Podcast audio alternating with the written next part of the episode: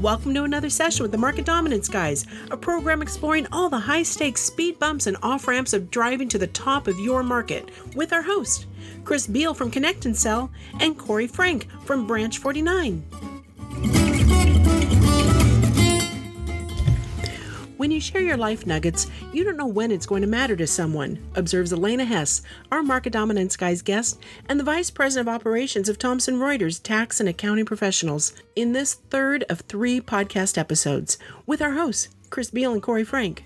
For the past four years, Elena has led the No Time to Read book club for the Girls Club, an organization dedicated to changing the face of sales leadership by empowering more women to earn roles in management. Corey starts off the conversation by asking Elena to describe what happens in a book club that doesn't require reading a book. She says a book is just a vehicle for a conversation. You never know when something's going to resonate. She explains how the subject matter generates ideas and experiences that club members share with each other. And just like the book club participants, Corey, Chris, and Elena share ideas and personal insights of their own, which cover everything from the sales benefits of a live conversation over an email message to the trust creating habit of asking for clarification when you don't understand something. As Chris says, the essence of curiosity is embracing our ignorance. So get ready to open your mind and heart to embrace what these three experienced salespeople share with each other and with you about the essence of this week's Market Dominance Guys podcast Why Conversations Matter. Yeah, Lena, just one last question for you, maybe a good plug for what we're just talking about here towards the end about empowering women leadership, particularly in sales and tech, which we're, you're at the heart of, certainly at Thomson. You have a book club, the No Time to Read book club. Maybe you can kind of end this with a little plug for the book club and kind of what you yeah. do and maybe some of the learnings over the years kind of leading that. Absolutely. So, one, the reason that the book club even exists in a way is because of Chris Beall. Because, Chris, you introduced, you told Lauren Bailey about me, yep. and she reached out to me for Girls Club. So, that all happened. And so, in the Girls Club organization, which I'm a part of as a thought leader, and Lauren and Angela, I mean, there's so many great people there we have this book club and we do it for each cohort. I think this is our third or fourth year. Um, what I really love about the book club is that it's really just a time for women. Sometimes there's men too. So this is not just a one gender conversation. Get a chance to pick a book. The first book I pick, the next two they pick. And it kind of tells you where their heads are. You know, where are they looking for help? Where do they want some insights? And we just talk. We just read the book Sometimes they don't read the book. I'll be honest with you, there's a reason for the title. It's hard to squeeze in book reading sometimes. And a lot of the women in Girls Club, if mm-hmm. I were making a general statement, I would say are women with families. A lot of times you got young kids, time's precious. So we don't use that as a filter, if you will. So we have a book club in which reading the book is not necessarily needed because I always read the book and there's always some people that read the book and we just go through the highlights. And share our personal stories as they relate to the books. I, I don't know if it's any more magical than that, Corey. It's really people coming together to say, oh, never thought about that. Or this is how the I reacted to it. You know, when you're sharing your life nuggets, you don't know when it's going to matter to somebody. I will make a point to our conversation and how it all started, Chris. You flatter me and humble me with remembering a statement that I made many years ago frankly, that I would never have been able to repeat back to you if you asked me, Do you remember what you said? I would not have been able to, right? You never know when the teacher arrives. The student has to be ready. And I'm not saying you're a student in that respect, but you never know when something's going to resonate. You never know. So, anytime you can bring people together with some level of continuity to the conversation, you know, a book, that's just a vehicle for a conversation. Mm. A good book club that is just the muse.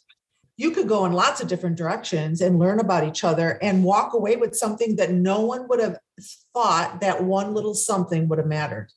So I like to have spontaneous, interesting conversations because I never know when I'm going to learn something. God knows I never could have repeated back that quote you told me. I'm very happy that I gave you something that meant something, obviously. But yeah, right? I mean, I bet you we all have things that resonated with us that the person who delivered it had no idea what they were delivering to you. Well, Elena, we have almost 200 episodes of this podcast uh, stemming from my selfish, purely selfish desire to get That's inside of the head of Chris Beall's. So welcome to the club. I think that's a beautiful way to end this episode, especially since you're, you're almost making Chris cry again. So uh, It's working. Huh. It's working. I'm. a, What can You I? are not crying. Don't tell me that. Are you? I, I am, but I won't even hide it very well. Yes, Corey knows me well. The fact is, we all have so much to learn from each other, and the the essence of curiosity is embracing our ignorance. Yes. Yes. Really being enthusiastic about our ignorance. I love being ignorant. It's my favorite thing in the world. Yeah. Whenever I think I know something, it makes me nervous. Like, do you really know it? Yeah, I'm No, pretty you got to be vulnerable to that. Like, I'll be in conversations, and if someone says a word that I don't know, I will say, Stop, please. Can you tell me what that means? because I don't know what you're saying right now. I'm sure I've looked really ridiculous, but no, I no, don't just the opposite, Elena. I think that's endearing.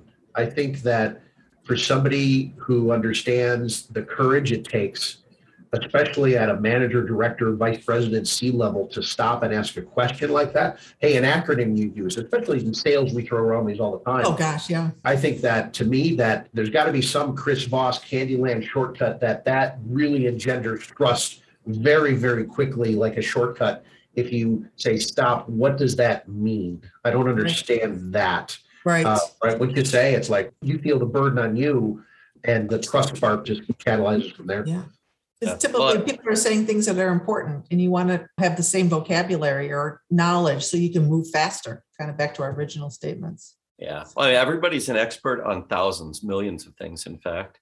We just don't know what they are until we have Yeah. a conversation. You know, we have a little tagline at Connect and Sell, and I've had branding people talk to me about, like, why don't you change that, you know, and make it fresher and just conversations matter.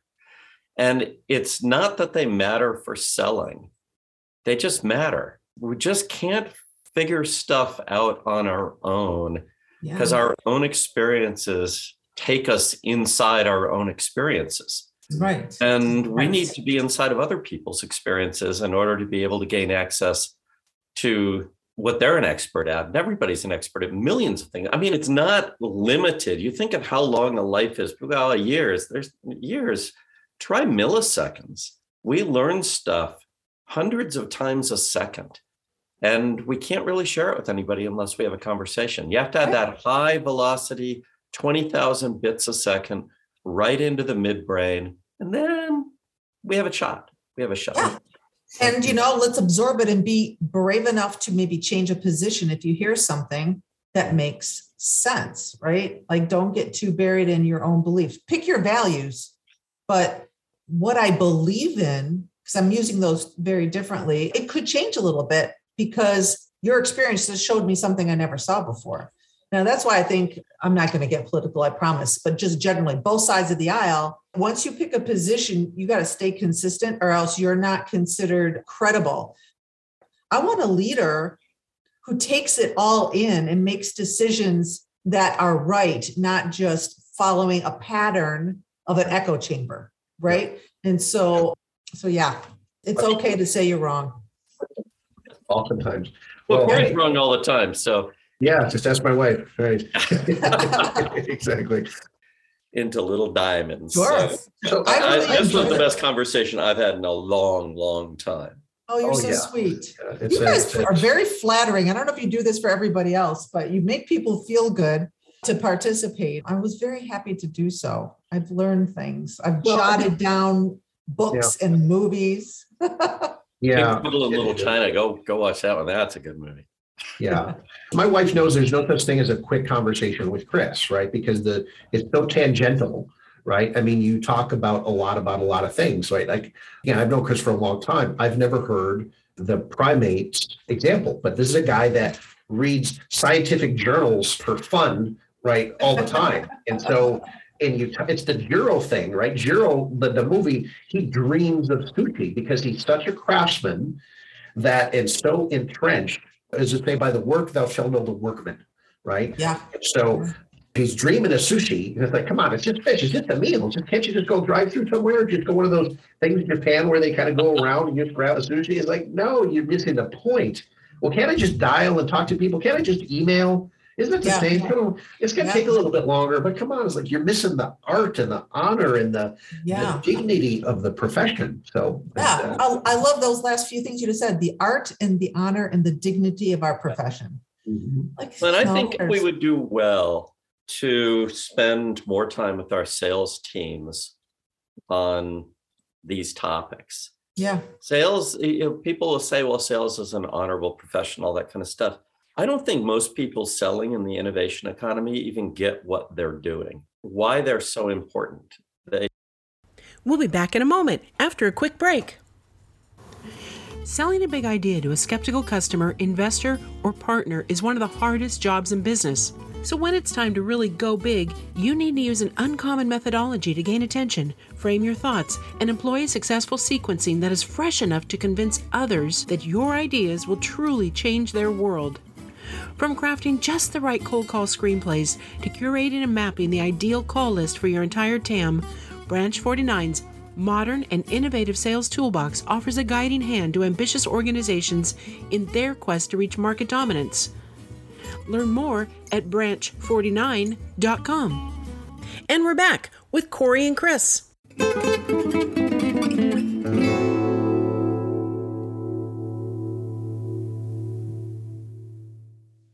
And we tend, I think, sadly, to by by leaving the coin operated comp plans in place, we actually insult our salespeople by saying something. I oh, this is a, Jap- a Japanese thing. I spent a lot of time in Japan at one point in my life, and doing a big joint venture with Mitsui, and so I was dealing with kind of board level people there, and they're very happy to let you be yourself, but if you're open, they're happy to teach you about what it's like to be them, which is really kind of interesting. Interesting. And I think about the thing that characterized Japanese society more than anything else was that it's insulting to tip somebody. Mm. And yet we pay our salespeople by tipping them. The commission is a tip, right? It's like the, the implication in Japan, the thing that's so insulting is you're saying to them, I don't believe you would have done your job with excellence unless I gave you this additional financial incentive. Mm-hmm. And that's an absolute hmm. insult to a mm-hmm. Japanese person to say you did it for the money. You did, you went the extra mile, not because of who you are and your commitment to the excellence of what you're doing and the joy of serving somebody. You did it because you're trying to get 20% instead of 18%. And it's like the deepest insult. And I Yeah. think we, we have a hangover in our society from sales at the crossroads where a commission would make sense because I I basically I trick you into buying and I should be rewarded for it, right? That's kind of what it was, right? And now here we are. We're actually in partnership with people we have not yet met. That's the essence of the modern salesperson is your tribe includes people you have not yet met that Mhm. you're going to help, that you're going to be mm-hmm. curious about and you're going to help. And yet we base our compensation schemes on the notion that you wouldn't really do it unless like there was something in it for you. So I'm curious. I will say this when I first started in sales, and probably the reason that I was willing to go into a sales position, because I'm a CPA, right? So that part of my brain was it like, what commissions? You know, like I don't want to put anything at risk, right? But when I started at Creative Solutions, they did not have commissions. It was straight salary. There was no anything. But kind of to your point, we looked at reports all the time to see where who was selling the most. Like that was driving behavior, but it wasn't paying based on that behavior. So my question to you, Chris, since you've had a lot of exposure here, how did Japan, how do the Japanese companies pay their sales reps? Is it strictly a salary? Is there no differentiation for excellence? They just don't use money for that. What, what do you see? Well, in their sales world, God knows what they do. I never got into that. That was not part of what I was. Uh, it's kind of funny. I never felt in these long relationships that we were putting together that anybody was working me for a commission. I never awesome. felt that. Yeah. Not even for a minute. And I never also felt, I have no instances to counter this, that a handshake wasn't as good as a contract. Mm. Never, not once. There was no like, oh, here's a word here. Oh, we could do this. Oh, whatever. You didn't do deals other than on an achievement of mutual understanding of what you were going to do next. And that was the deal itself. There was no other deal. I don't know how to trust. these people, but I do know that every time I would go to leave Narita Airport in Tokyo, and there's a there's a yellow line that you cross, then and you're no longer in Japan, right? When you Oh. cross that line, Okay. I would stop at that line. and like have. Um, I would stop because I felt like I was leaving civilization. It's like we have examples here. We don't need to have this corrupting system where I have to grease your palm a little bit before you'll carry my suitcase. We don't need we don't have it everywhere, right? We have salaried positions. We trust our engineers to work without tipping them for a line of code or giving a commission on a line. Can you imagine? It's like, hey, you wrote 26 lines of code today. $55. Yay, go. it's, we would actually be concerned. It's like, oh my God, this stuff's got to work. That could be sloppy. Yeah. I want it, I want it to be right. And what do they get? They get their stock options and they get their opportunity for promotion and they get their career, which is actually worth more than all that put together. You get your reputation, you get your career, you get the fact that you can walk out the door without taking a single step. You get all of that. Yeah. And I think we still have got a cultural hangover. It's we got untrapped from the office and we can now choose to use the office, Mm. but we've never gotten untrapped from the coin operated notion of a salesperson. And it's a very distracting part of the business because if you don't have the coin operated machine well oiled, highly tuned with all the variations, it's like a pinball machine, right? And as I pull it back, I'm trying to hit as many things as I possibly can. And if I hit them and didn't get paid, now my focus as a salesperson is the system's Right. not working. How much do I need to get paid? And I'm in the back of my mind at the at the very least, that's distracting me from my relationships. Well, the- Um, the social contract is, is, is they're gonna feel is broken. You hired me and you're gonna spend all this money on all these MarTech stack tools. I follow your playbook. I should have six figures and I should hit my quota. And when I don't, right, hey, right, it's tough to look introspectively, right? I'm gonna look at probably the leads, my boss, my manager, my comp plan, my commute, whatever it is, that's natural. And actually in the movie in, in Jiro, they talk about that other concept. We've, we've heard, right, Kaizen, that continuous improvement, right? That means kind of principle. But the piece that they talk about in Jiro and Musashi, a great, incredible book from the 17th century about the samurai way, and they, the Japanese, they call it ikigai. And it's finding one's central satisfaction and meaning in life. It's the reason for being. Um, For your reason- personal reason for being, your own personal reason for being. And that's that's one of the Japanese philosophies that they have, right? Is that it describes your your value and your own worth to you. It's your life and your purpose. And when you like Chris, right? You go around Tokyo, the cabs are impeccably clean. They're like 1986 Maximas. The cab drivers are impeccably dressed and they wear white gloves. wow. Right? It's, it's a And they smell good. The cats smell good. They smell great. They all smell the same. They all smell great. Oh, So with wow. that, I think that pride starts at home. That pride of, listen, I like my lot. If I cared about my title, I'd be a banker, right? So, but if I'm a salesperson, man, the only thing I have to show, I can't have really my title. I got to have my stuff, my currency, which is Oh, real yeah. I never thought about it that way, but yeah. other currency, which is learning, curiosity, being supportive group, et cetera, et cetera. So, but anyway, that's I think the lock-in comes from the market. I mean, we pay our salespeople commission because the lock-in comes from the market. The lock-in to the office came from the market.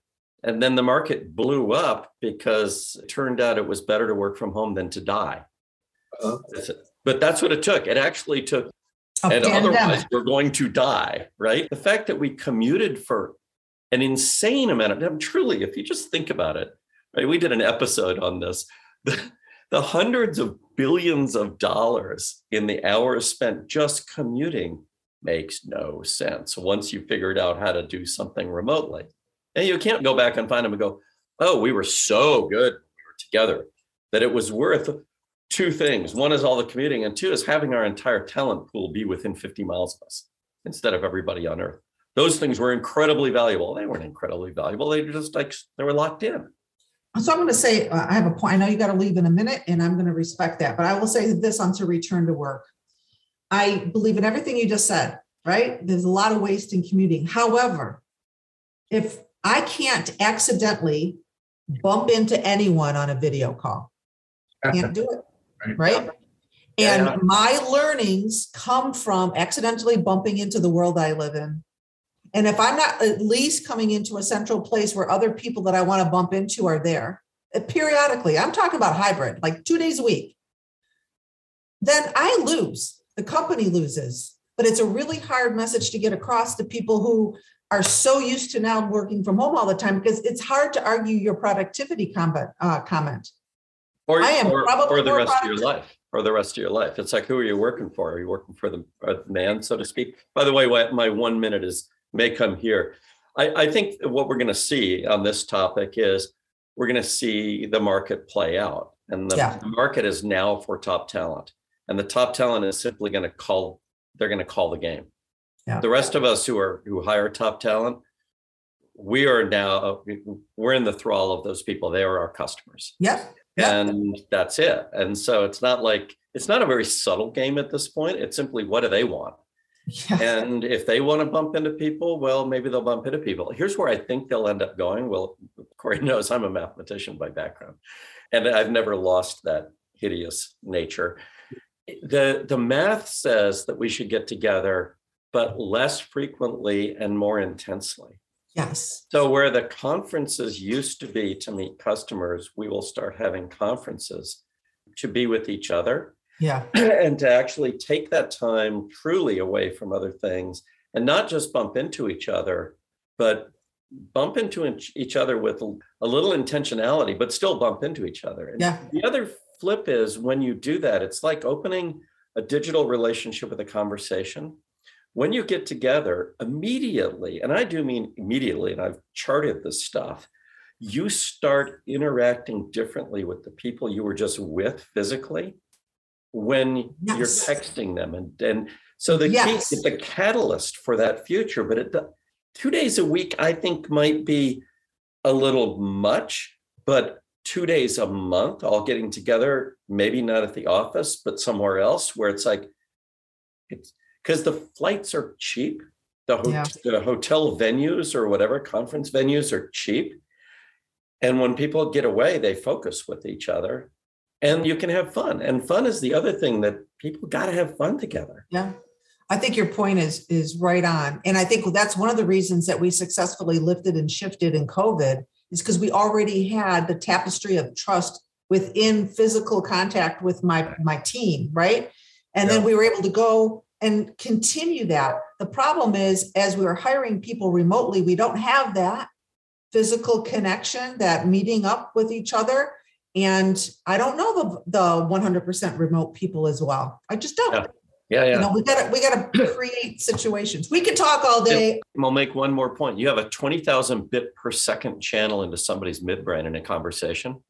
And I don't think we pick up the phone enough. I talked for 42 minutes this morning with one of my reps that I had no reason whatsoever to speak with when I woke up this morning. And Mark and I now have got this 42 Yeah. minutes. That's 42 minutes times 60 seconds a minute times 20,000 bits of emotion laden information Yeah. even though we don't think of it that way. And what were we talking about? Friction in our sales process. Mhm. And we were just getting down into the nuances of if you do it in this order, there's friction, but this order, there's no friction. So are you willing to try it in this order instead of the traditional order? And it it it was bumping into each other. Why? Because there was a conversation that somebody who sets meetings for me had with somebody that Mark's going to do a test drive with. And I wanted those two to talk in a debrief good. sense. So I sent a text to both of them. And then Mark said, Oh, you sent me a text and he called me and we bumped into each other. The key, I think, is to get away from the damned email Yeah. and thinking that you're communicating when you're sending email because you aren't. Yeah.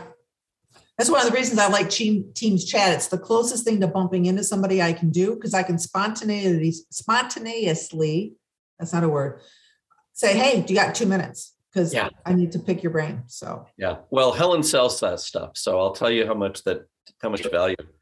That's uh Teams chat.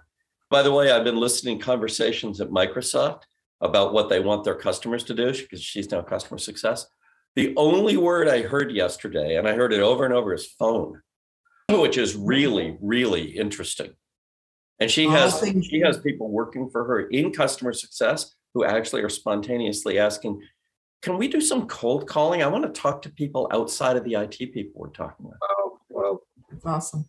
Customer success is the new sales, and thank God we don't pay them commissions. That's where I'm going to end. this. Helena, I tell you what, next chance we have, let's get together somewhere. yes. And, um, this was a great get together, though. Yeah, so this was awesome. I very much appreciated. Nice to meet you, Corey, and nice to get to know you more, Chris Beall. Congratulations on your upcoming wedding. Thank Um, you. Helen sounds fantastic. If she could have captured the heart and the mind of Chris. Hmm. she wins. no, I win. I'm the lucky one. Oh, you're yeah, sweet. I'm just a lucky old beast. That's like Corey calls himself a big dumb farm animal. I'm just a lucky beast that wandered into the right corral.